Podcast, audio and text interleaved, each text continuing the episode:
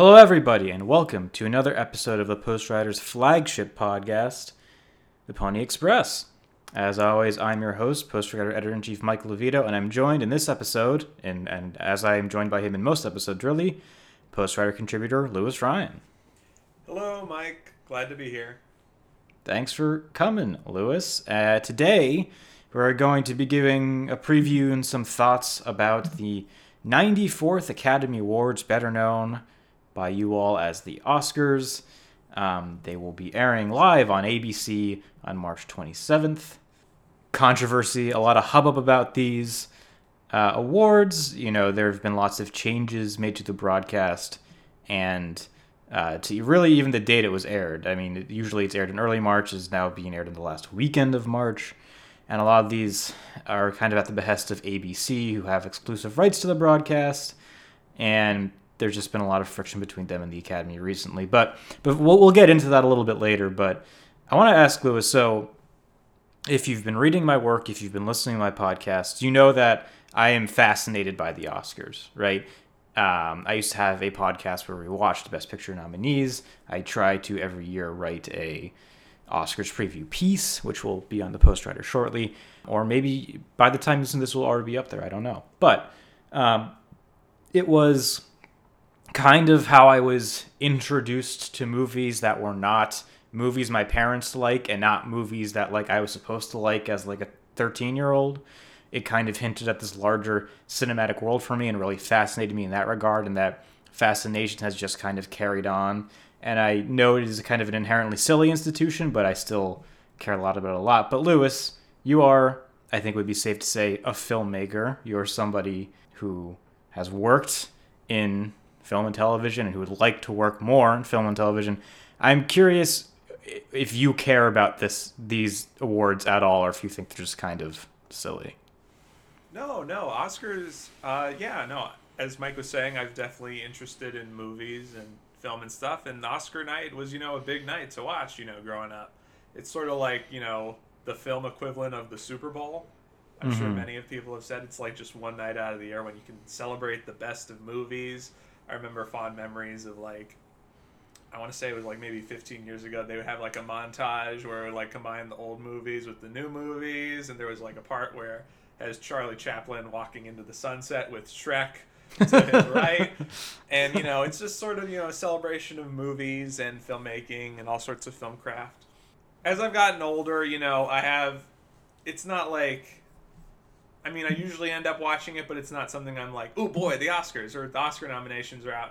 Um, because, you know, I'm, I'm sort of immersed in the world of, of film now, so I, I generally, you know, see or hear about the movies that usually end up getting nominated, like, well beforehand. But, you know, when you're growing up, the Oscars are definitely a great primer for, you know, what what movies are out there, you know, besides the, um, oh, what, what was it when we were growing up, Mike? I don't know. The Pixar movies, Pirates of yeah. the Caribbean movies, you know, the big the, like, blockbuster movies. The Bryan Singer X-Men movies. yeah. Um, the Harry Potter movies. Yeah, yeah. You know, and it's like you want to find out about other things. And, you know, there's been lots of lots of talk recently about, like, why aren't the, you know, blockbusters more represented at the Oscars? You know, it's like, um, it's like the Oscars, you know, they provide a great snapshot, you know, of the moment, you mm-hmm. know. Film films last forever, but you know, the the initial release is what the Oscars really immortalizes, of like a film that captures an audience at a particular time, or you know, just something artistic that, you know, it gives um, uh, holds it holds movies in a certain regard. So there have been lots of talk, and like, for instance, people are like, you know, Star Wars should have won and not Annie Hall, and it's like, well, the fact that you like you even know about Annie Hall because it was won Best Picture just shows, like, you know, the effectiveness that, you know, uh, certain movies winning Oscars over, you know, more uh, pop culturally immersive movies has, that it's like we remember some smaller budget movies over the, you know, the big budget spectacle fair. So, you know, I, I do watch it every year. I'm Uh, I, I, I enjoy, you know, for the most part, what it does for movies and film. What I think is sort of the downside, and I think a lot of people generally would agree, is that the telecast is like, it's not really all that great of a telecast in the no. grand scheme of things. Like the Super Bowl, at least, is like, it's like a dead heat competition, you know, mm-hmm. where it's like, it's based on these people in like physical space actually like moving a ball in a certain amount of time, whereas the Oscars, it's like it's all based on art, mm-hmm. you know, and it's not, it's all subjective, so you can't really, there's no like competition. I mean, it's a competition, but you know, there's no competitiveness actually going on in the telecast, and so it's just pretty much people reading names off, you know, lists, and um, there's usually comedy bits in between, which, you know, and so as a telecast, it is kind of cumbersome to um to recommend. So I don't begr- begrudge anyone who doesn't want to, you know, enjoy the telecast for whatever it is. But you know, um, uh, so that that's sort of the downside. But uh, yeah, I definitely am in, in favor of the Oscars um, as a whole. Yeah, the telecast. Uh, listen to you kind of like talk about it, and like I agree with you about your assessment of the telecast. Is it's I feel like it's almost like election night coverage, but without like the colors and the graphics, right? It's just kind of like. Um, you're just waiting for, you're not even waiting for votes to be counted. You're waiting for people to tell you how the votes were counted, really. Yeah. Using an analogy, it's like if Jimmy Kimmel hosted the nineteen eighty-four election coverage. Right? Yeah. Yeah. Exactly. Um, but you could probably, the thing is though, if like with that, you could just turn it off after like half an hour and be like, all right, Reagan's winning. Whereas, you know, this, you have to wait till the end to see who wins Best Picture, except for last year when they ended it with Best Actor because they thought Chadwick Boseman was going to win and then he didn't. So yeah, let, let's you, you, you know you, you touched on a lot of things I, I want to touch on now. So you talked about, you know, this idea of blockbusters not being properly recognized by the Academy. Obviously, this wasn't always the case. You know, in the nineteen fifties, nineteen sixties, and some of the nineteen seventies, and really eighty, basically for a good portion of the Oscars history. You know, you had movies like Star Wars or Raiders of the Lost Ark, um, which were nominated for Best Picture. And then, you know, movies like Ben-Hur, we probably wouldn't think of them as like a blockbuster now, but that was what a blockbuster was in the fifties, right? Yeah, same thing with what... Godfather. Yeah, The Godfather, West Side Story, mass market entertainment. But culture has changed in such a way that like the definition of a blockbuster, I feel like, has been narrowed to a degree. And people don't care basically about non-I P based movies anymore. And, you know, I think the most famous example of this is The Dark Knight not being nominated for Best Picture in two thousand eight, which of course inspired this big change to expand the field of Best Picture nominees to ten, which was then contracted to anywhere between, I think it was six and ten, and is now just ten again. And this year, th- that conversation was kind of hit up again because Spider-Man No Way Home made gobs and gobs of money. There were people talking about how maybe it should be nominated for Best Picture, some because they thought it was actually a good movie, some because they thought it would just be in the Academy's best interest to nominate a, a blockbuster for Best Picture. Of course, a few years ago, there was an attempt to create a Best Popular Film Oscar that was quickly um, kiboshed. But now what the Academy is trying to do is uh, these fan-voted contests where... Basically, it is a people's choice. They call it the Oscars Fan Favorite Contest, where people on Twitter voted for their favorite movie of the year. So here is what some of the movies that uh, received were on like the leaderboard, right? Okay. So there was Spider-Man No Way Home. Makes sense. Made tons of money. Tick, Tick, Boom. I didn't watch Tick, Tick, Doom. I know a lot of people liked it. Whatever. Andrew Garfield's nominated for... an Academy Awards, nominated for Best Editing. Okay, fine. West Side Story, nominated for Best Picture. Dune, nominated for Best Picture. The Power of the Dog, nominated for Best Picture. Yeah, sounds like a lot of these movies are kind of represented at the Oscars already. Okay, well, well, hold on to your hats now. Then we have The Suicide Squad, not nominated for anything, but fine, a big superhero hit, whatever. Sing two, okay, not nominated for anything, but animated movie, kids like it, their parents probably like it too, whatever. Malignant, horror movie. Horror movies have a lot of fans. Sure, whatever. Zack Snyder's Justice League, another big superhero movie. Somewhat controversial. Yeah, yeah. That there, there's certainly the fact that it's kind of like a re-release. Yes, and there's a very fervent fan base for it, though, I would say. Yes. Um, may even be represented here on this podcast. um, but then we get into another Zack Snyder movie, Army of the Dead, which is his like. Netflix um, film. Netflix zombie... Zombie heist action movie. Yes. Then we have Amazon Cinderella. Yes. Starring Camila, Camila Cabello and Billy Porter, which was I would say critically derided, but I think was mostly just ignored and considered not very good. And that was actually leading the vote as of February eighteenth. And then you had a movie called Minamata. Lewis, have you ever heard of this movie? uh, I've heard of it, just like the name, recently, but I don't, I don't know what it is. Uh, it is a movie about a um, photojournalist in Japan um, who is investigating mercury poisoning. And the reason it is doing well in the voting is because it stars Johnny Depp. And there has been an oh, online yes, mobilization yes. of Johnny Depp fans uh, for to have this movie recognized. So uh, that's where that stands. What do, do you, and do you have any thoughts about that? Does this seem as stupid to you as it seems to me? No, I mean, this seems like a perfectly foolproof system. It seems like how we should have presidential elections, right? Let's mm-hmm. have all the bots on Twitter pick mm-hmm.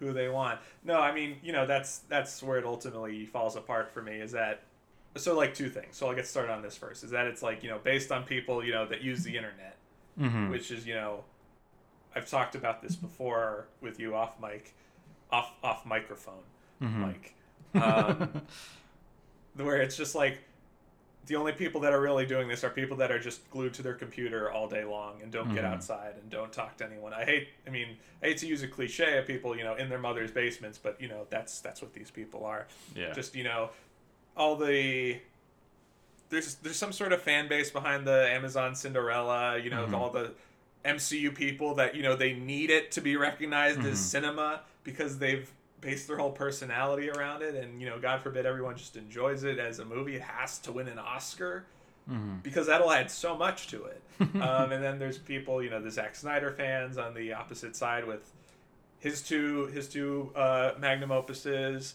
that just came out, and then the Johnny Depp fans. So that's where it sort of falls apart for me. The other thing that I think is more damaging is just the inclusion of this, because it sort of, you know, the Oscars is like a stalwart institution where it's like the same categories every year. And I think it's like better than a lot of other, you know, film awards. So adding this category sort of reminds me of like the M T V Movie Awards or like the Kids' Choice Awards, where it's mm-hmm. like best kiss in a movie. Yeah. Sponsored by Sprite.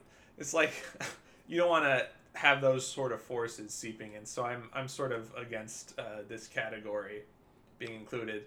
Um, And this is like another sort of downside of, you know, the Oscars, that it's it's not based on the audience in a way. It's the Academy, mm-hmm. which is people in the industry. It was originally created to, you know, strengthen their position as like an industry and unions and whatnot. Mm-hmm. So this is the downside, where it's like seven hundred to one thousand people now, all that actually work in the field, they nominate the movies. So yeah. It's based on, you know, people in the field nominating the films they think deserve awards. Mm-hmm. You know, Joe Q. Public doesn't get to decide, no matter how much he enjoyed Spider-Man. But, you know, um, for for whatever reason, people feel like Spider-Man needs an Oscar. So, you know, it's twenty twenty-two. I'm I'm done being surprised at things that happen.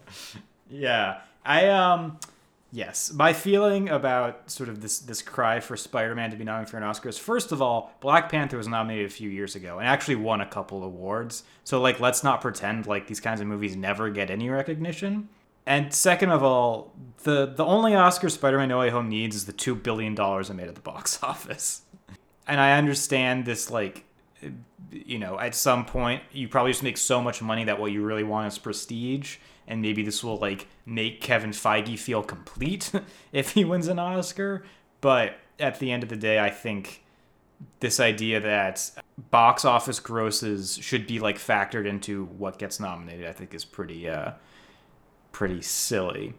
And on that note, there's also a, a separate sort of voting Um, fan voting thing called the Oscars cheer moment. Have you heard of this, Lewis? I've heard of other cheer moments. What what is this, Mike? So so okay. So with the is this brought to you by Sprite? I, I don't know that it officially has a sponsor. Um, we'll we'll find out on Sunday night, I think, if if you know if it does. Um. So okay. So the Oscars fan favorite, it's like an open-ended vote. You can basically put any movie that came out over the past year on there. Fine. The Oscars cheer moment is a slate of moments in movies that the Oscars want people to vote on for their favorite. And this is what they've listed. Uh, the Avengers Assemble scene from Avengers Endgame when they all come out of the portals to fight Thanos. Effie White, played by Jennifer Hudson, her singing the song "And I'm Not," and I'm telling you I'm not going for, in Dreamgirls. Uh, the Flash's Speed Force scene in Zack Snyder's Justice League. The very famous Neo dodging bullet scene in The Matrix. And then all three Spider-Men coming together in Spider-Man No Way Home. Do you notice anything peculiar about this list of movies? Yeah, it seems to be sort of biased to movies, you know, from a certain time period onward. Yeah, it, it well, not only that, but they're also not all from the same year. Like, yeah, oh, yes, this that, is not that is like the big thing. None of these films were released. And it's just like, so, I don't know. It's just like a very bizarre, it's like, next year are we going to have a whole nother list of arbitrarily selected moments from movies? And yeah. we're going to vote on those instead? Best cheer moment. Yeah. Citizen Kane dropping the snow globe. Best cheer moment. Lauren Bacall lighting a cigarette in To Be or Not To Be. The chariot race from Ben-Hur, which would be deserving. The skeleton fight scene in Jason and the Argonauts. Yeah. The parting of the Red Sea in The Ten Commandments. I'm in a very biblical mood tonight, apparently, but... Um, well, those were the big spectacle movies yeah, back then. It's true. It's true. Um, so yeah, that just kind of adds to the absurdity.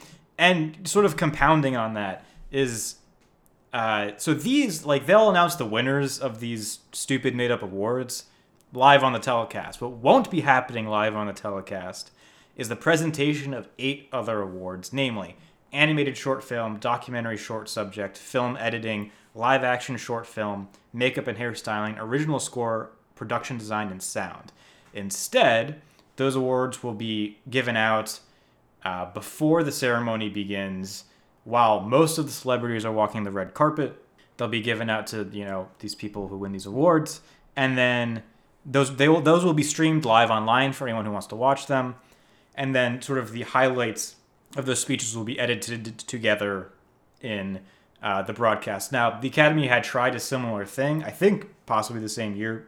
They attempted the uh, Best Popular Film, where they were going to award some of the lesser-known awards during the commercial break. And this, uh, th- there was enough backlash that prevented this. But uh, this time, they they are sticking to their guns. They're awarding these separately. And apparently the reason why is A B C came to the Oscars and said, hey, your ratings are terrible. The ratings last year were the worst ratings ever for the Oscars, at least since this thing has been measured. Um, and they said, we want you to take twelve awards out of the broadcast. And A B C, A B C with their negotiating savvy, said, how about eight instead? and and excuse me, that was the Academy who said that. And then A B C said, well, okay, that's fine. People are upset about this. Uh, you know, Patton Oswalt, Steven Spielberg, James Cameron, Guillermo del Toro. Lots of people have released... Um, All great directors. Yeah. He was just the first person I saw on this list of people who said... He he called it dumb and disrespectful. I mean, he's in like ninety percent of movies. So it's true, yeah. He, he he is ubiquitous. I mean, he's basically, you know, the... Uh, he, what is he but not the sort of like personification of film? Um, So, yeah, um, they will not be awarded. And it, the thing is, too, it, it's you look at these awards and like, okay, I understand maybe the idea that like most people watching this telecast are not going to be familiar with the short films they they award. That's I understand that. Editing, again, I think if you ask people to name an editor other than like Thelma Schoonmaker, I don't know that many could. But like I think of like original score, like Hans Zimmer, the composer for Dune, and a very famous composer who has written, who already won for The Lion King. He composed the Inception score that basically inspired every score that came out eight years after that. Has just worked on lots of really huge movies and has been like widely respected for his work. Will probably have to accept it. Well, if he wins, which he likely will, will have to accept his award off air. And it's just it's very silly to me, but it is. I I understand it in the sense that it's like they feel like they need to shorten the ceremony, but I also think this is probably a bad way to do it. I don't know. I mean, it's it's debatable because, you know, as I've said, that the telecast aspect is the most awful thing about the mm-hmm. Oscars. And, you know, the I feel like it's the same thing that happens every year it's like similar to an election, because we keep harping on this theme, where it's like every year, uh, the, the Oscars, it's like, you know, it goes long, the ratings are terrible. Uh, comparing that to an election, it's like something always happens where the media has to apologize for the way they covered an election, just so. So yeah, it's just it's it's there's no no wins, there's no ideal scenario. I mean, it's like uh, to be fair, I mean they're still accepting the award and giving the speech in front of everyone at the theater. Um, they're still showing the awards.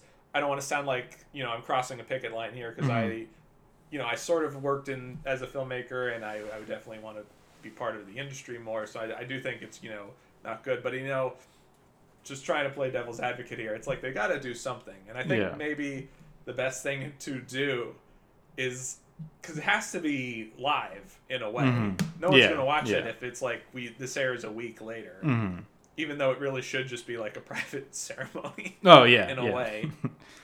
um, and God forbid they cut any of the comedy. Well, that that's the thing too, right? Is that the stated reason for them cutting the uh, and this is like this is verbatim from the letter that the Academy sent to its members, said they were cutting these awards from the broadcast to, quote, allow more time for comedy, film clips, and musical numbers. I don't want like two thirds of those things, if I'm being honest. Um, yeah, the only comedy should be like just a host mm-hmm. moving things along. Yeah, and this and, is this is actually yeah. This and this is the first um, award, uh, Oscars in a little bit, and if, in a couple ceremonies that actually has a host. There actually has three hosts. Um, it is actually Regina Hall, Amy Schumer, and Wanda Sykes. Do you know why it's three hosts? I do not. So the rumor is that I heard mm-hmm.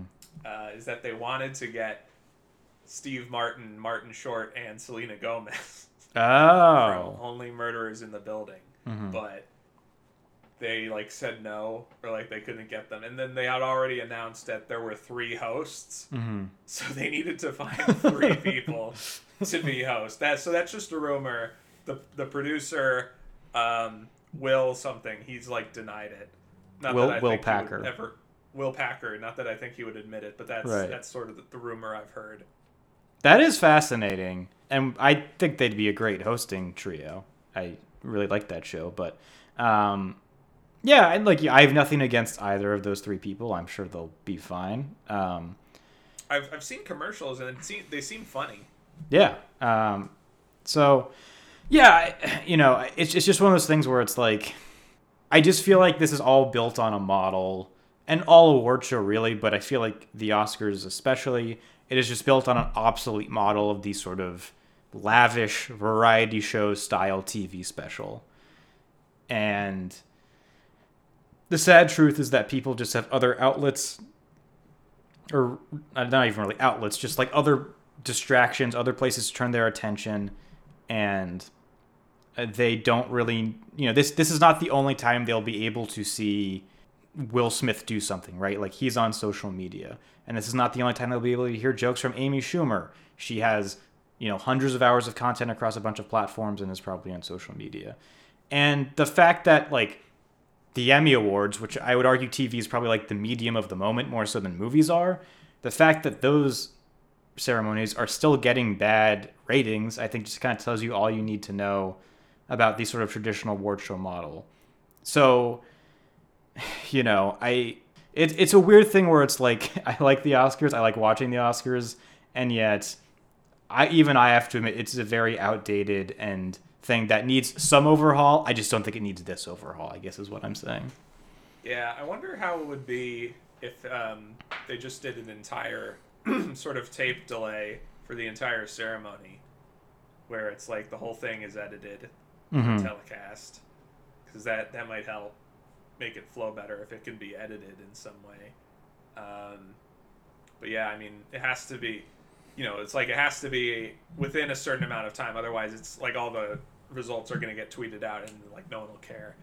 And as I said before, it's not like the Super Bowl where there's actually like, you know, head-to-head competition mm-hmm. going on. There's nothing inherently exciting about the winner is open yes. envelope mm-hmm. this person. I mean, like there's the speeches and whatnot, but that's not like, oh my God, I got to see that, because like not necessarily everyone says something crazy or right whatnot. yeah yeah Um, I don't know. I mean, it's like hands are tied. I, I would suggest if A B C really feels this strongly, they could just probably move the Oscars to one of their sister networks. Yeah, I mean, it, honestly, I, I feel like it should just be an internet live stream. Like, it's kind of how I feel about it. And I I also, it's one of those things, too, where it's like, you want, like, people to care about the Oscars again. It's like, you should do what happened in twenty seventeen and just pick one random award that's announced incorrectly and then have someone rush up and correct it. Because that's, like... I feel like a lot of changes like this, it's like you're try- what you're trying to generate probably is social media conversation and like memes basically, right? And the thing is, no like staged comedy bit that you do will ever be as seized upon than like some crazy spontaneous thing like happened with, you know, the incorrect uh, yeah Best Picture announcement in twenty seventeen. So I don't know. It's it's just... Uh, Yeah, it's just times have changed. Yes. You know? It's like we live in a post, mm.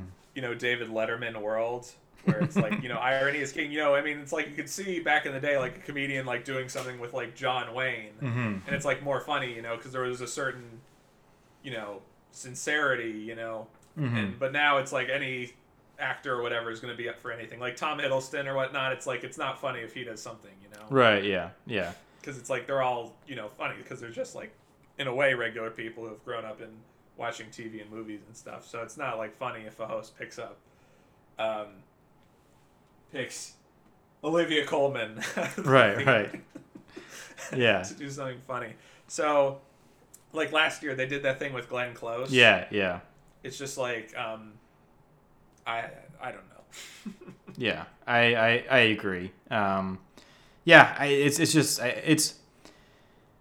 It is a uh, it, yes. I, I think it's it, just a, it's just a whole mishmash of different things because mm-hmm. you do the musical numbers. I understand, mm-hmm. like it's nice to do that, but it's like it eats up a lot of time, and then right. you have to do the in memoriam segment. Mm-hmm. It's just like so many different things. It's like it's a it's a beast of a, a thing to produce. It is. Do you know how long the first Academy Awards were? I think it was like twenty-seven minutes. Yeah, I think it was like fifteen minutes or something like that. Um, and it was on the radio. Yeah, um, and I think everyone actually knew the winners beforehand, if I'm if I uh, recall correctly. Um, yeah, well, I mean that's how it was probably so short. Yeah, um, and also because they you know didn't have to pause for commercials, is my guess. And there were way less awards too. Anyway, um, that's that's our our talk on the state of the Oscars, a sad state of affairs it is. Um, so let's talk a little bit about sort of the nominees. And um, when when we had initially talked about this episode, and you were asking what uh what you want to talk about, I was like, oh, you know, we should do predictions for uh, the Oscars, and you were like, every category. And uh, I had initially been thinking, yeah. And then when you when you sent that message with like all caps, every category, I was like, you know what? Maybe not. That's probably a little too much. And I think there's only so much interesting things we can say about best makeup and hairstyling. I feel like.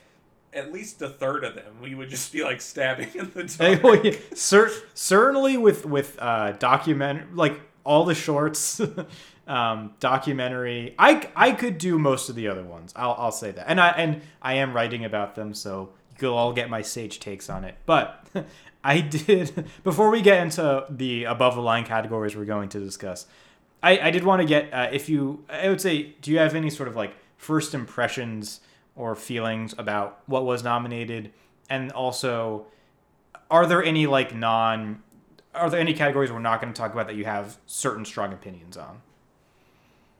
Uh this is the thing that always comes up. It's like, what categories should the Oscars add? And it's like, nothing really. The one that mm-hmm. always gets said is stunts.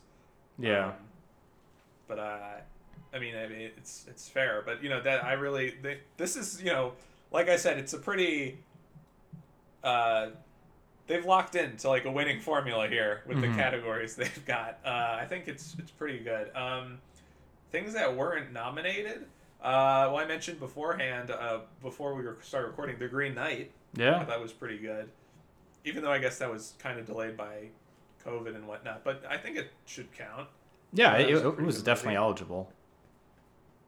Um. Oh God. things from this year. I don't know. I'm kind of... well, I, as as you look down the ballot, do you have any strong opinions about the sort of technical categories, or have you not even thought about them? Oh, are we... We're, so we're not doing the technical categories? We're not. No, we're just going to do writing and up. I see. I see. Yeah. Um... Unless you want to do the technical categories. I mean, I could say some things. Okay, we we, we can... Let, let's, like, dash through the technical categories. We won't do the shorts. We won't do documentary. We won't do animated. We, does that sound okay? Yeah, because that okay. would literally just be me picking one. Yeah. All I'll say about animated is that I watched The Mitchells versus the Machines last night. Very fun movie. And actually a really fascinating combination of sort of, like, not only drawn and C- and, and computer-generated animation, but also, like, uh, an interesting integration of, like, internet-native humor into a movie that felt kind of natural and not, like, forced. Um, so I would encourage people to seek that out. But anyway... Let's start at the very bottom then. Uh, best visual effects, we have Dune, Free Guy, No Time to Die, Shang-Chi and the Legend of the Ten Rings, and Spider-Man No Way Home. Uh, let's say, you know, who we think we will will win, and maybe, if we have an opinion, what we would want to win. My guess is we'll probably be on the same page, but I assume that Dune will win this, and I think it is completely... I've actually seen all these movies, and I think Dune should win this as well. I'm going to disagree. Mm. Um I think Free Guy will win, and then Dune is probably what I would want to win. Do you do you have a reasoning for that, or just a gut feeling? Because I was looking at the, because um, I wasn't sure if you wanted us to do what, uh, like what what we thought would win or mm. what we wanted to win. So I was looking at like the past last year's Academy Awards and seeing what won and trying to copy that onto this year's. Actually, you know what? I'll change it. I think No Time to Die will win because I saw Tenet won last mm-hmm. year, so I'm gonna I'm gonna swap them out. Um, or I don't know. I, I, I just when I saw it, I was like, I think Free Guy will win. Just okay. Uh, I don't really have any strong reasoning why, but for some reason, I'm thinking of that. I feel like in a way, the the visual effects are the most uh, noticeable in that movie, in the sense that it's like. Obviously, the, these are all kind of like big budget movies, and they're not actually, you know, blowing up an island in No Time to Die. But um, I think in Free Guy, it's the most sort of like it's supposed to take place inside of a video game. So there's clearly it seems like the most work is being done to put in all these like foreign objects in front of Ryan Reynolds. Mm-hmm. Um, so I, I, I could see that. I just my, my feeling about Dune, and again, I think Dune's going to win a lot of these, is just that like it's nominated for Best Picture. I just assume that's going to carry over into these smaller categories. I don't know. For whatever reason, I'm not feeling like Dune's going to win a lot of Oscars. That's just that's just my opinion. It, you you could very well be right. Um, let's let's let's look at some other categories. Then we have Best Film Editing. Uh, we have Don't Look Up, Dune, King Richard, The Power of the Dog, and Tick, Tick, Boom. I this is one that's kind of a crapshoot for me as far as what I think will win. I initially thought Don't Look Up was going to win because I feel like it like it edits the hardest because it has like. These sort of like interstitial shots of nature in between the, the main storyline. Um, King Richard won like at the, the like film editor guild ceremonies or whatever they're called. I'm going to go with.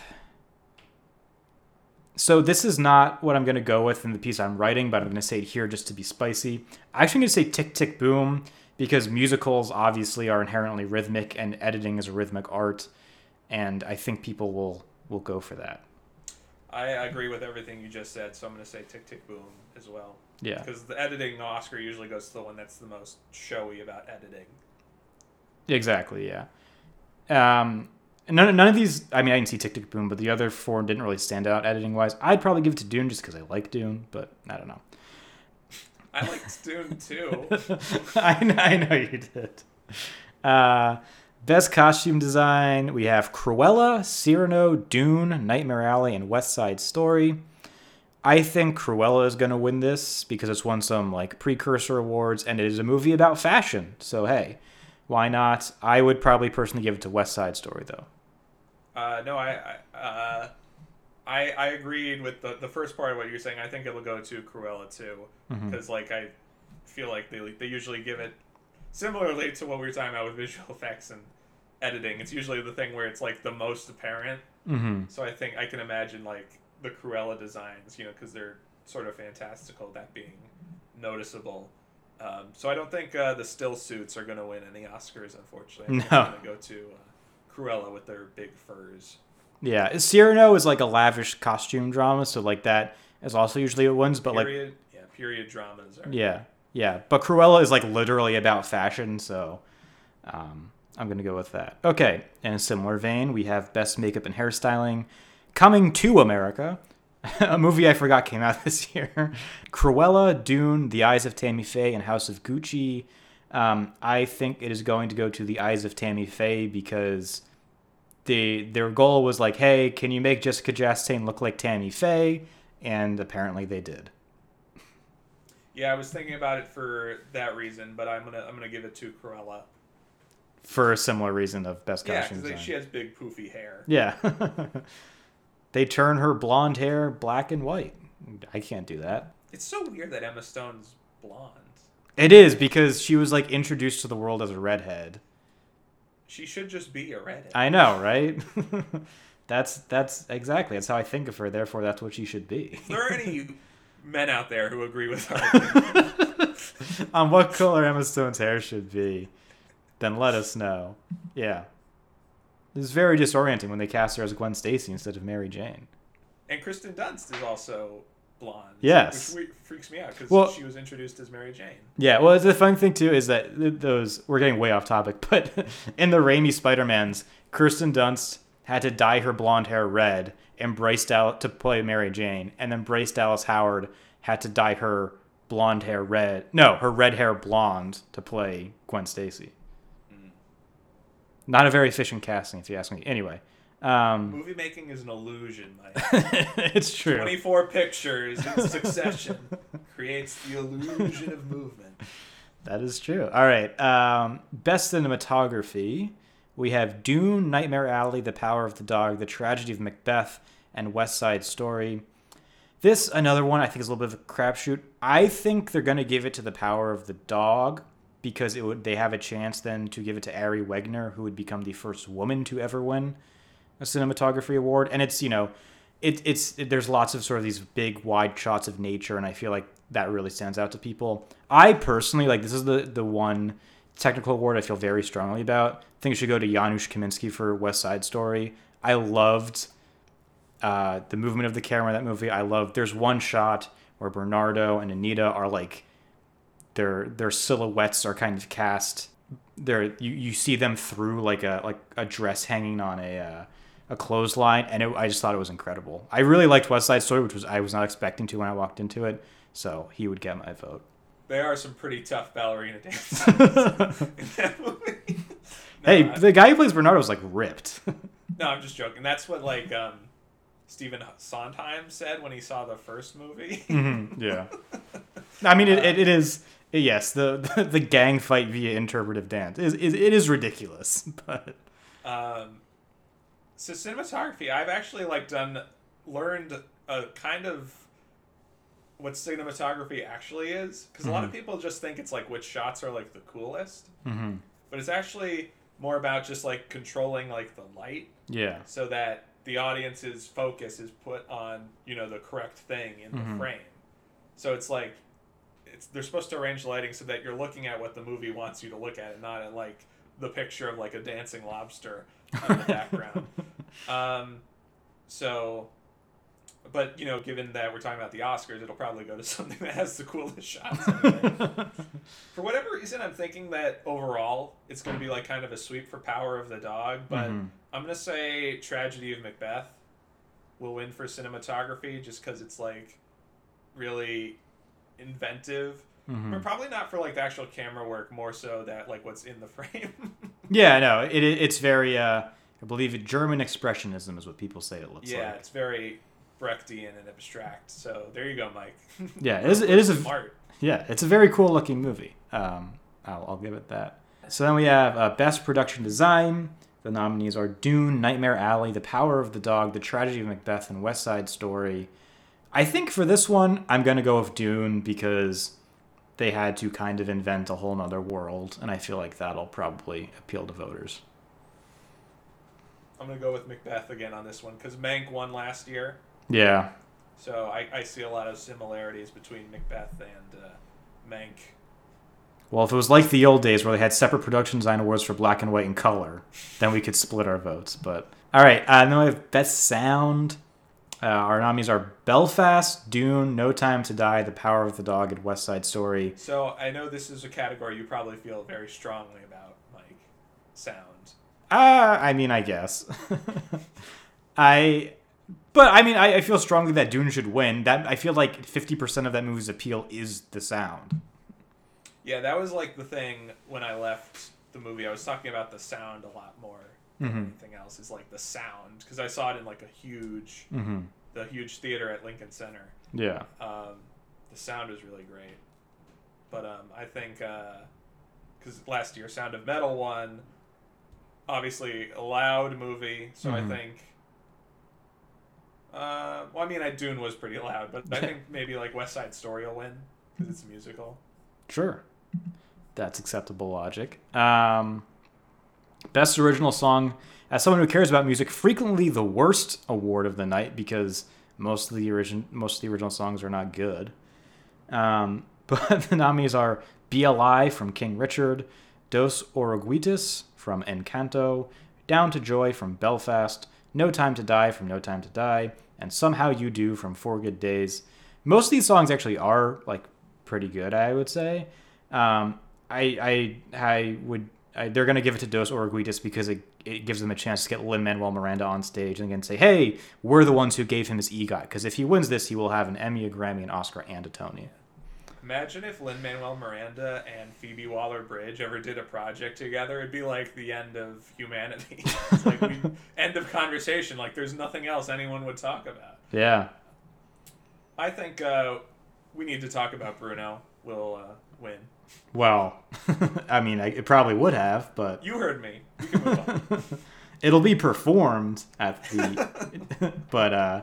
I I don't know. I mean, I, I know so little about music. Uh, I'm going to say Encanto will win, but yeah. You know, I would have preferred another song. I don't even know what this song is. Yeah, I mean, I've listened to, like, a few seconds of each, honestly. Um, anyway. Uh, best Original Score... We have Don't Look Up, Dune, Encanto, Parallel Mothers, The Power of the Dog. Uh, for Dune, Hans Zimmer literally had to invent new instruments to make the sounds he made, so he should win, and he will win. Is that like a, a milk box carton? Or a milk carton guitar? Yeah. Sorry. A milk box carton. He's just like, he's just like popping it into a microphone. You know what I meant. Yes, I do. Um, yeah, that like started started a lot of. There was some memes about Dune, like the bagpipe mm. playing and the guy like. Yeah, the throat singer. Yeah. Uh, does like for Encanto that doesn't count for we don't need to talk about Bruno? No, it doesn't. No, it's it's the no. Uh, I just want to be different, so I'll say Power of the Dog will win. Okay. I Johnny Greenwood. Do you know who Johnny Greenwood is, Lewis? Yeah, he did uh, The Phantom Thread. Do you know what else he... Do you know, like, what he did before he was scoring movies? No, but he sounds like he worked as a busboy at, like, a fifties diner. He may have. He's the guitarist for Radiohead.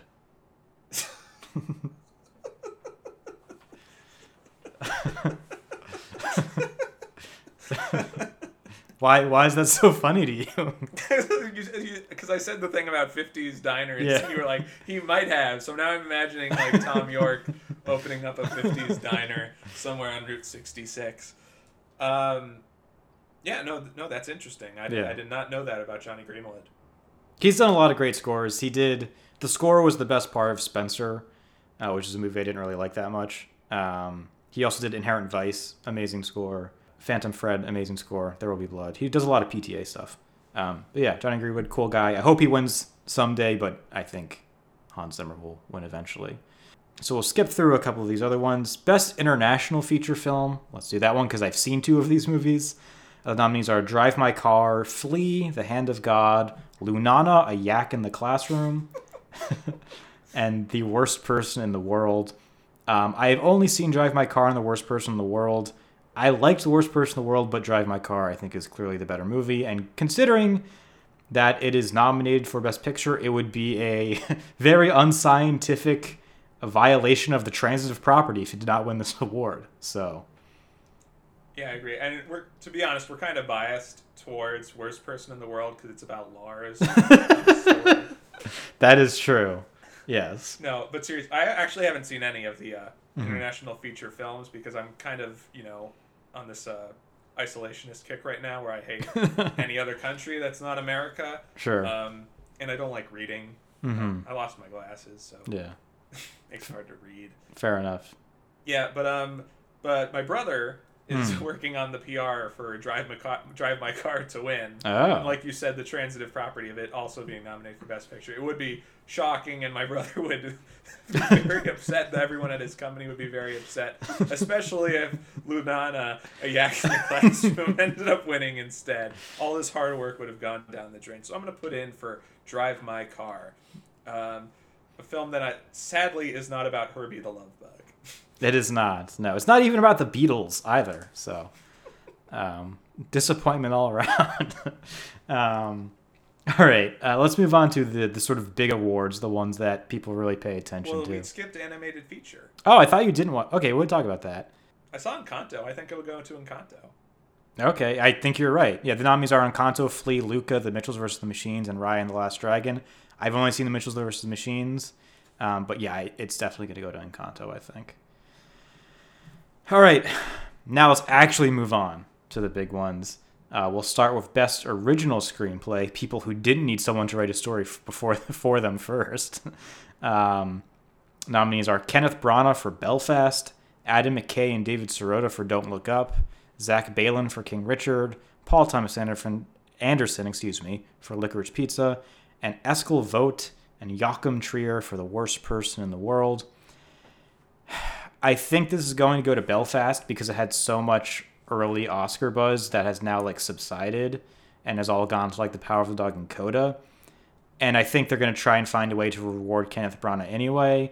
And the actors are going to be like, oh, he's an actor who wrote a script. We want to be like him. So they'll vote for Belfast. Yeah, get those famous people up there. Yeah. I know who Kenneth Branagh is. Let's vote for him. Yep. I think uh, Don't Look Up will win. Mm. It's an important message film about a very important thing that is very important.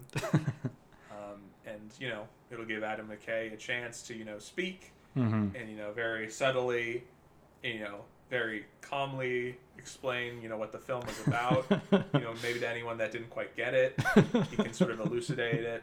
Um, I haven't seen Don't Look Up, by the way. Um, but uh, I think it'll go to Don't Look Up. If I were picking... I, I would probably give it to Licorice Pizza, mm-hmm. um, but I think Don't Look Up will, will be the winner. Yeah, I would also give it to Licorice Pizza. Um, at the very least, to give Paul Thomas an Oscar finally. Uh, your your impression of Don't Look Up being um, a satire that doesn't properly convey its message, I think, is accurate because I feel like most people think it's about COVID instead of global warming. um, yeah, but I, I do want to say I do think it's kind of a weak slate for original screenplays because I wasn't really that much of a fan of Belfast yeah or yeah. King Richard, um so that's not so much.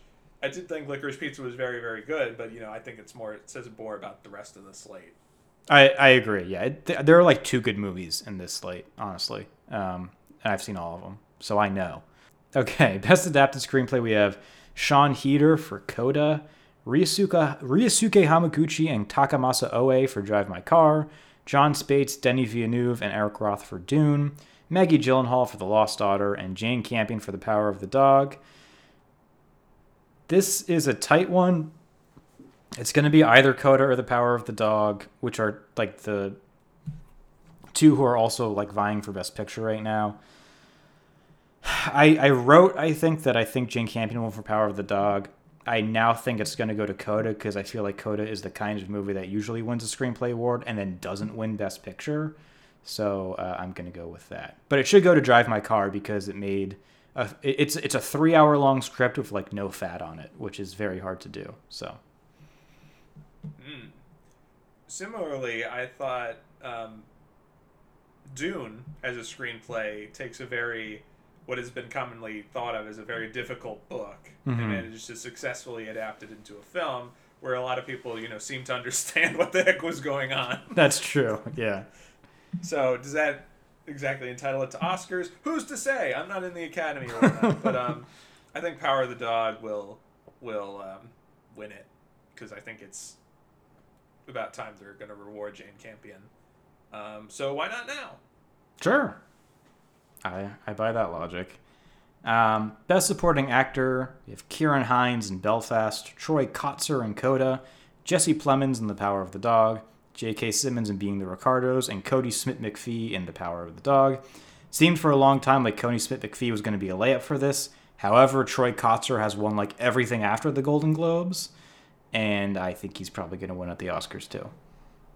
You know, that is a good point, and it will probably be Troy Kotsur, but I'm going to say it's uh, Cody Smith-McPhee for Power of the Dog, because um, Daniel Kaluuya won um, last year for uh, that movie. Judas and the Black Messiah? Yeah, yeah, that one. Um, he won for that, so I think it'll go to another up-and-comer. Um, but, you know, I mean, it is Troy Kotsur's only chance, and I guess it is sort of similar to, like, when um, Bakhtar Avdi won for... Your favorite film, Captain's Film. Well, he didn't win. He was nominated, but... Oh, he didn't win? No, no he did he not. Won. I think Mark Rylance won that year for Bridge of uh, Spies. No, it was that was not that year. Bakhtar that was the year de- after. Bakhtar Avdi definitely did not win, though. That was, yeah, that was definitely two separate years. Yeah. Anyways, while, while Mike's looking that up, I, audience, write in if you think Ciarán Hinds and J K. Simmons were robbed of... roles they should have been nominated for. J K. Simmons reprised his role as intrepid reporter J. Jonah Jameson, trying to nail down the menace of Spider-Man. Ciarán Hinds was, you know, Steppenwolf, the uncle of a maniacal tyrant who's, you know, trying to retrieve the mother boxes to ensure domination for his familial line in Zack Snyder's Justice League. Were these roles undeserving of Oscars? You decide. Let us know. Contact at the post writer dot com. Send us emails. Flood the inbox with your thoughts. It was Jared Leto in Dallas Buyers Club who beat Bakhtar Avdi. Oh, so there you go. The, the person you wanted to win. Exactly right. The, a completely non-annoying, generally celebrated person. And you know... The best Joker, I think people are saying. Yeah, I mean, should Jared Leto really have won for that? Or should he, you know, be, win now for playing Doctor Michael Morbius and the upcoming film true. Morbius? That or yeah, that, why yeah? I, I don't see why not next year. That's that's an, that's an eligible next year. He'll get his chance. Okay, uh, best supporting actress. The nominees are Jessie Buckley in The Lost Daughter, Ariana DeBose in West Side Story, Judi Dench in Belfast, Kirsten Dunst in The Power of the Dog, and Ingenue Ellis in King Richard. Ariana DeBose has won pretty much every award coming into the night, and I think she will uh, win at the Oscars as well, which would be interesting because. This is the exact same role and category that Rita Moreno won for in the exact same movie. Ooh. Mm-hmm. So there's lots of con- contextual, quote-unquote, story elements for this. Yeah. Then, mm, it's tricky because, like, I I do feel like a lot of people have been talking about West Side Story, the cast especially. They might. I feel like they might give it to Judi Dench just because it's like a capper on a mm-hmm. long career. You know, Power of the Dog. I feel like, for whatever reason, I feel like it, it wouldn't be... I feel like it's not dumb to bet... A, bet against it. What? it, it'd be... It's not dumb to bet on it. Yeah, you know, I feel like smart money is mm-hmm. could go on Power of the Dog. Um, and, you know, Ingenue Ellis, you know, give it to, you know, a newcomer. It's like Kavijne Wallace for that uh, film she did. Beasts of the Southern Wild. She also yeah. She also did not win that year. See, I'm I'm auditioning for uh, The Father right now, a remake of The yeah. Father about a really young guy. That was the that was the year Jennifer Lawrence won for Silver, Silver Linings Playbook. Is that when she tripped? It is. Whoa! It's the, we remember it. It's a meme. Yeah. This is what the Oscars are for. Yeah, just just trip everybody who goes up to get an award. Then people will watch. So I, I I'm gonna say Kirsten Dunst, but I do really like Jessie Buckley as an actress. Have mm-hmm. you seen? Uh, I'm thinking of ending things, Mike. I have. I think she's also an awesome actress, and I, that was like I was surprised how polarizing that movie was because I thought it was really good. Well, yeah, I can definitely see how someone... Oh, I mean, I, I get, yeah. Who, like, wasn't like, oh, you know, like a rom-com, let me turn this on. And it's like, what the... But, uh, yeah, that was my favorite film of twenty twenty. A year with many, many films yeah. to pick from.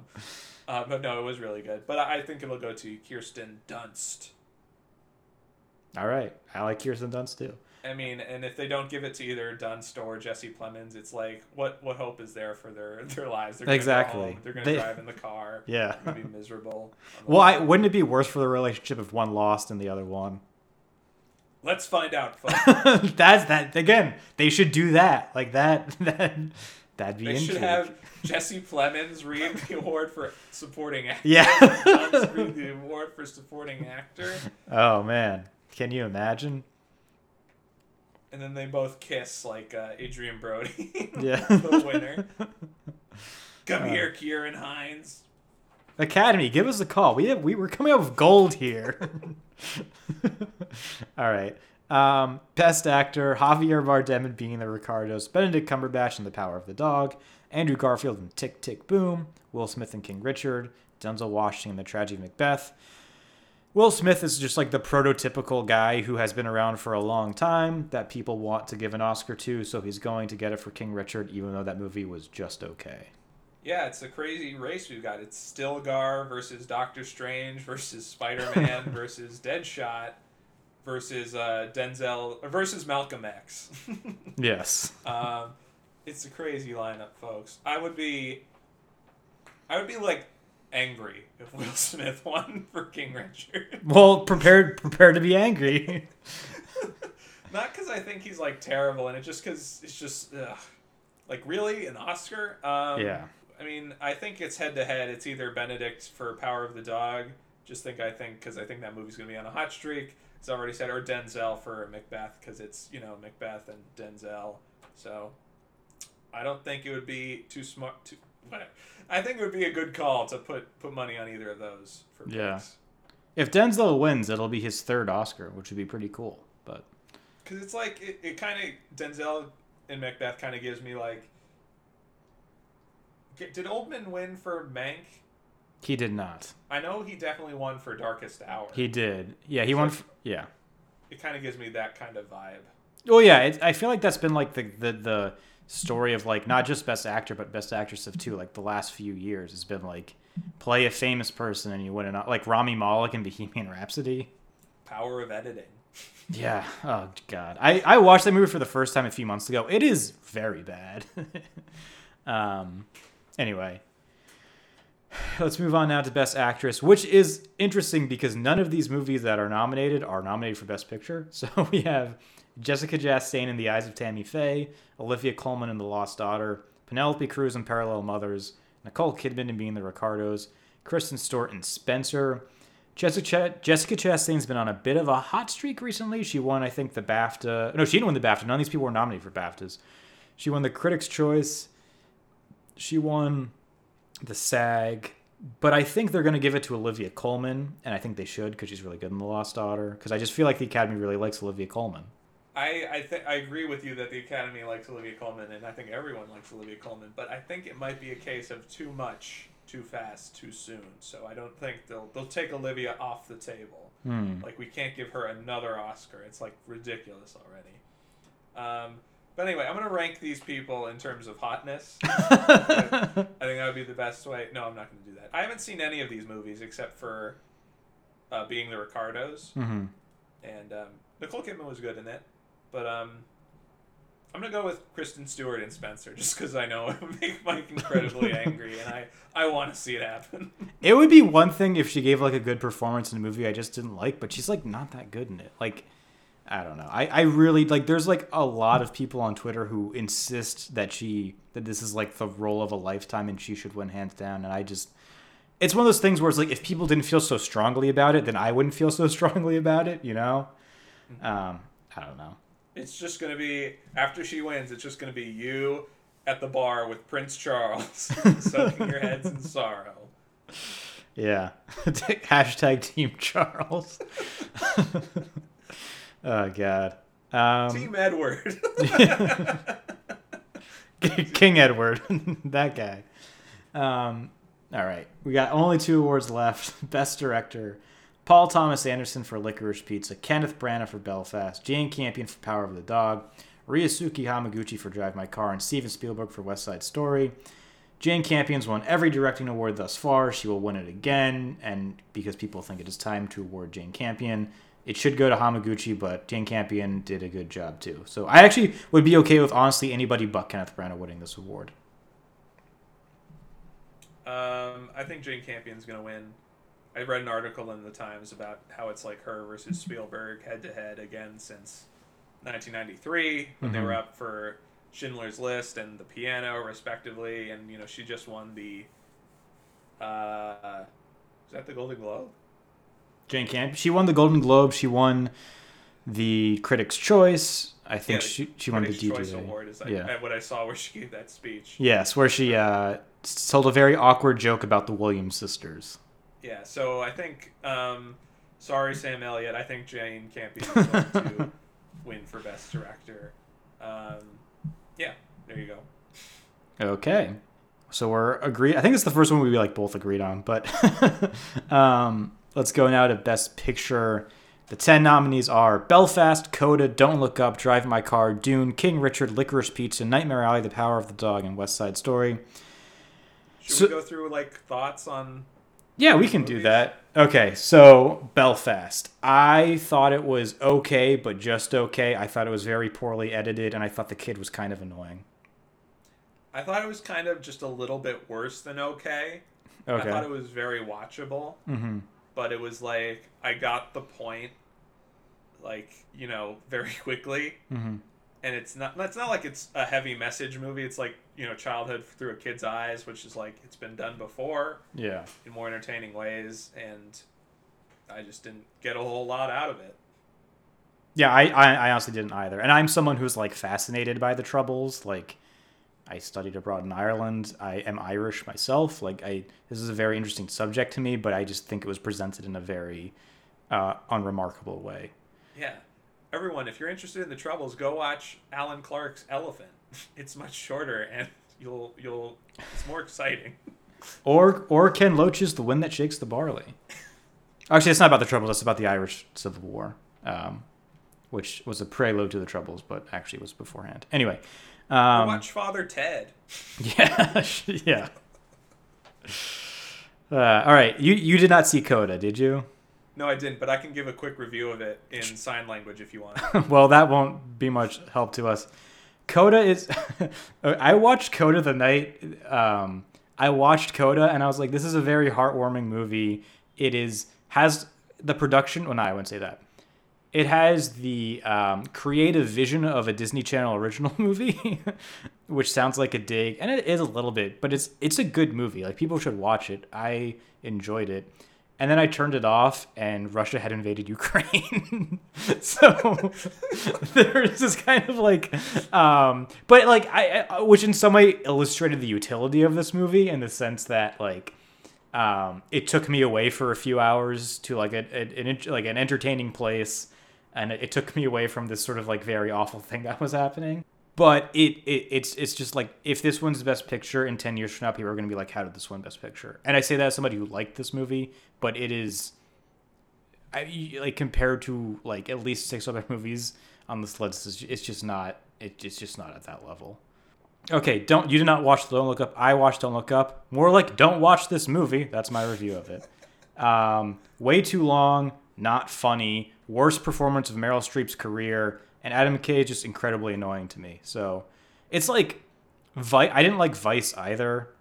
Um, no, I didn't. I didn't care much for Vice. And like, very... yeah, but like that at least like made me angry, like at how bad it was. Whereas Don't Look Up just was like, all right, like I it didn't even make me angry. It just kind of like annoyed me. Adam McKay's been on like a downhill slide since um, the peak of Anchorman two. Sure. Uh, another movie I hate. Chicken of the Cave?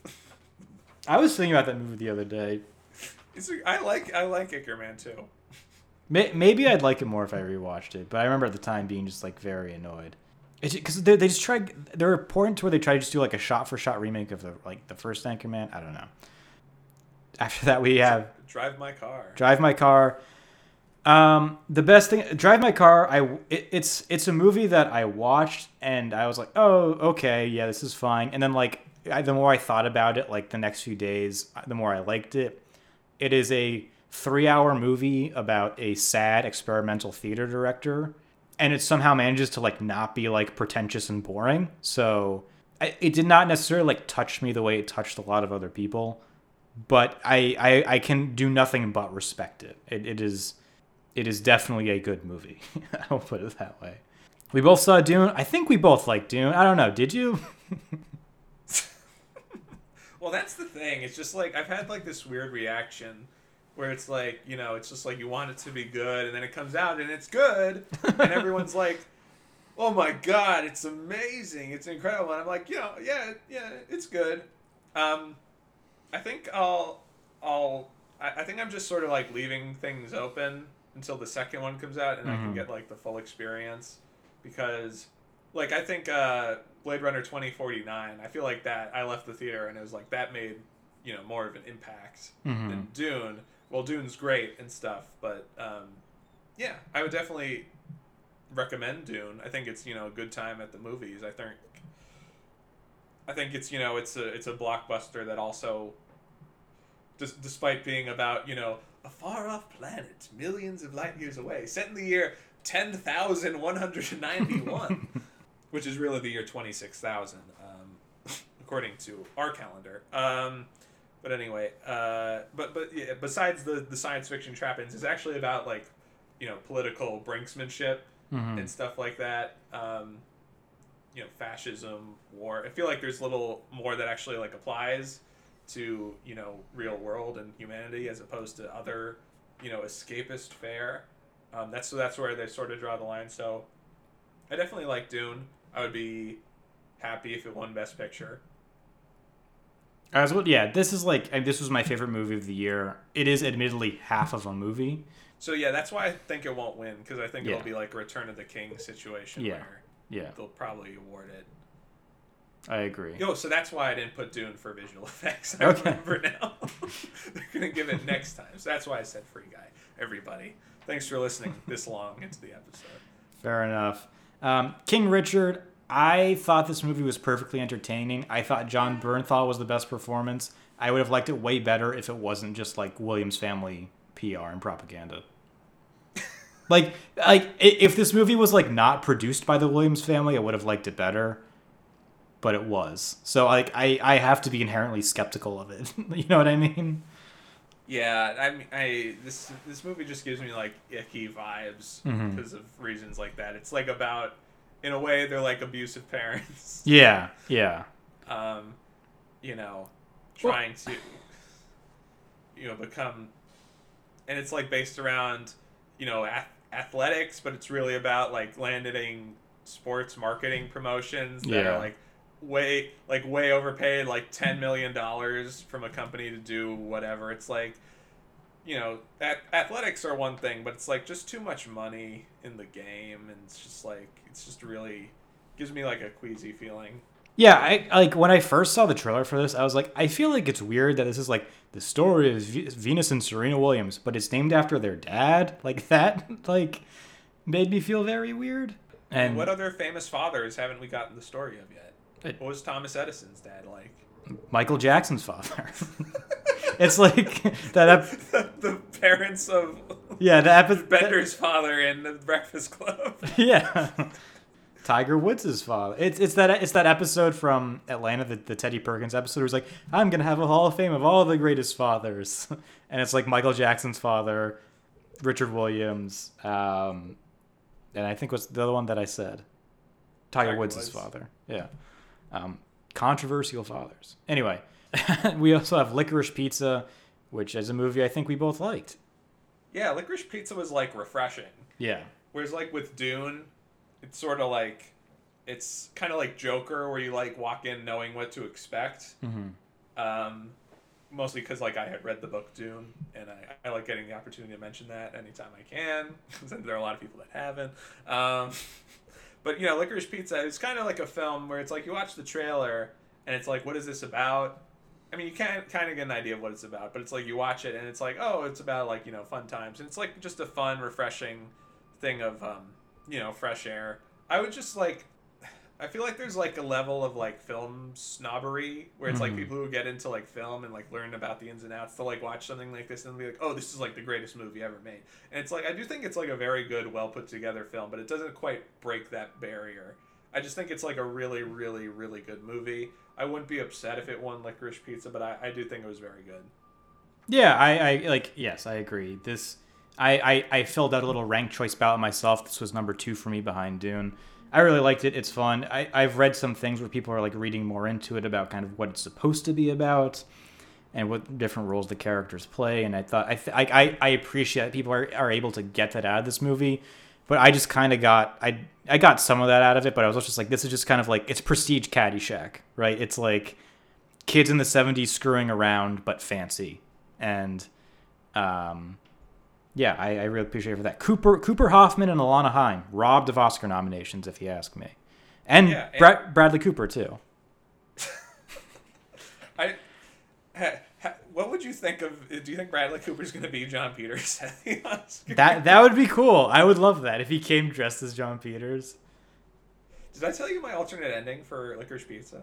You did not. Oh, I have. I, I don't think we have time to talk about it now. But it's, um, but uh, yeah, I mean, between Licorice Pizza and Don't uh, and uh, Drive My Car, only one of these films had an actual cameo by Herbie the Love Bug, folks.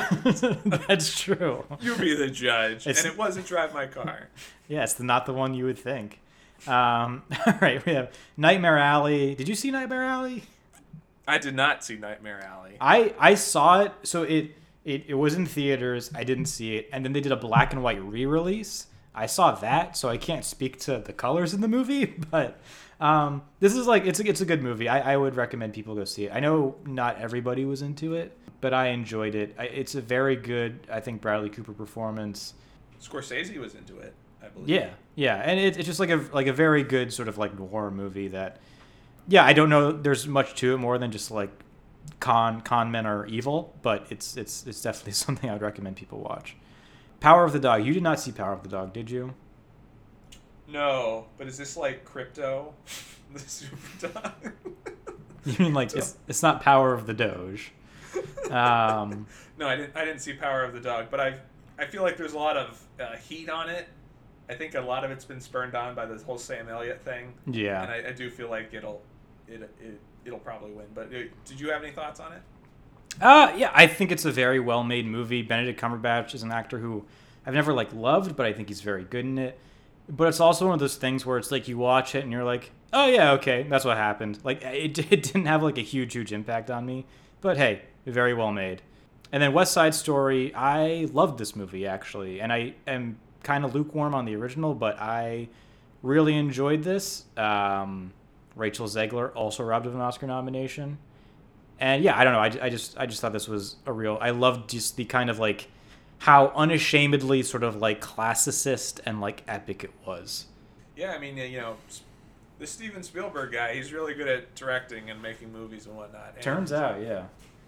Um, I've tried watching the original. Uh, I mean, I, I watched the original, but, you know, I watched it again afterwards and, you know, it felt like more of a slog. Mm-hmm. Um, and I do think, you know, this is a pretty effective remake where it like, you know, he did it so no one else really has to, at least for a while. Um, and I think all the, the things that he did to make it different and uh, more real, more grounded, you know, made it more like a film and less like, you know, a stage play, you know. Um, I think it was really good. Um, I, I, I don't think it'll win Best Picture. No. But... What do you think will win Best Picture? Oh, Power of the Dog. Yes, I do too. It's really between that and CODA right now. CODA has won... CODA, CODA won the SAG Ensemble Award. It won the um, it won the P G A Award, not the Golf Award, the Producers Guild, and it won uh, at the Critics' Choice as well. No, it did not. Power of the Dog did. It won something else too. Oh, it won the SAG Ensemble. Did I say this? Point is, it's won a lot of stuff. But yeah, I think Power of the Dog. It's got thirteen nominations. Not many movies with thirteen nominations are gonna lose. And CODA, if CODA were to win. It would be the movie with the least nominations to win. It only has three nominations be the movie with the least nominations to win since Grand Hotel. Do you know how many nominations Grand Hotel had, Lewis? Was it just two? It had one for Best Picture. Wow. Yes, and that was in like nineteen thirty-two. So, uh, di- diff- different time and place for the Oscars. But um, yeah, so that those are our picks. I'm not going to review them because we've already going quite long. um, but yeah, watch the Oscars, gamble on them, have fun with them, and enjoy them. Um, this has been an episode of the Pony Express. Uh, I'm Mike Levito. You can find me on the Pony Express on Twitter at mlevito, on Letterboxd at Amerimike. And I'm Lewis Ryan. You can also find me on the Postwriter and at the Lewis Ryan on Twitter and Instagram. Yeah, thank you for joining me, Lewis. Uh, you can find the Pony Express anywhere you can find podcasts, including our website, the post writer dot com. And until next time, uh, I should have queued up some like wrap it up music, so it'd be like they're they're playing us off. Yeah. Um, but I did not have that foresight. So uh, thanks for listening, and we'll see you next time on the Pony Express. And vote for your favorite moment from this episode online at the Postwriter. What was your favorite cheer moment? Favorite scare moment? Favorite laugh out loud moment? Sponsored by Mountain Dew. Mountain Dew Gamer Fuel. The only energy drink to sponsor Lewis and Mike's podcast recordings. Hell yeah. It is bracket season, and to celebrate, the Postwriter is a brand new podcast that'll do for political junkies what the N C double A tournament does for sports fans. That's right, everyone. It's called Floor Fight, and each season we'll be creating a bracket that pits political figures and topics against each other until we end up with an ultimate winner. It's like a contested convention if a contested convention was held between two guys in a Google Hangout with too much time on their hands. For our first season, we seeded seventy-two losing presidential candidates for a tournament of the also-rans, so we can finally answer the question, who was the greatest president we never had? It's the perfect show for anyone who ever wondered what would happen if Dewey really did defeat Truman, or if Palm Beach County didn't use a butterfly ballot in two thousand. And the best part is you can check out the seeds and prepare for the play-ins now at thepostwriter.com slash floorfight. See every candidate, who they'll match off against at the play-in and first rounds, and let us know on Twitter, at the Postwriter, who you think should win. And if those references to Dewey and Truman and Palm Beach County meant anything to you, then subscribe to Floor Fight, premiering March first. It's available everywhere you can find podcasts and, of course, on the postwriter dot com.